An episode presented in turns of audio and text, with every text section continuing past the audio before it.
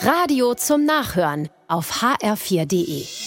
Der HR4 Polizeireport.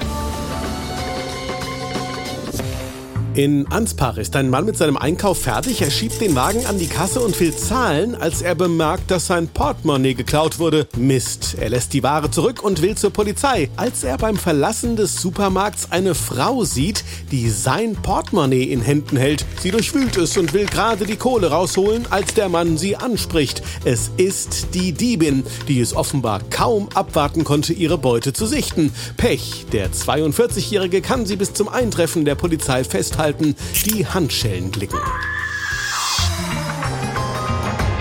Auf der B252 zwischen Niederwetter und Göttingen trifft eine Polizeistreife nachts um halb zwei auf einen Radfahrer. Aha. Der Mann fährt in Schlangenlinien, kann sich kaum auf dem Rad halten. Gerade als die Polizei das Blaulicht einschalten will, stoppt er. Er kann sein Gleichgewicht nicht halten, kippt vom Rad und kullert die Böschung hinunter. Mehr als zwei Promille hat er im Blut. Nach Alsfeld wollte er fahren. Jetzt kommt er in die Ausnüchterungszelle. Pures Glück, dass nicht mehr passiert passiert ist.